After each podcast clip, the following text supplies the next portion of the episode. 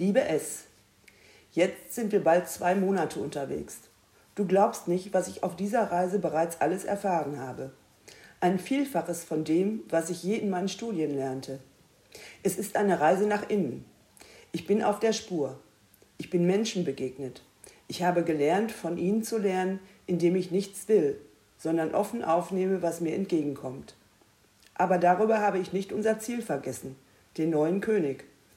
Gestern haben wir einander unsere Geschenke für ihn gezeigt. Das war spannend, weil sie etwas von unseren Wünschen verrieten. M bringt ihm Gold, weil nur Gold eines Königs würdig ist. Glanz und Herrlichkeit sieht er darin. B hat Weihrauch ausgewählt, weil er glaubt, dass dieser König nicht nur Mensch ist, sondern ein Gott. Und ich, ich habe Myrrhe dabei, weil sie Schmerzen lindert und heilt.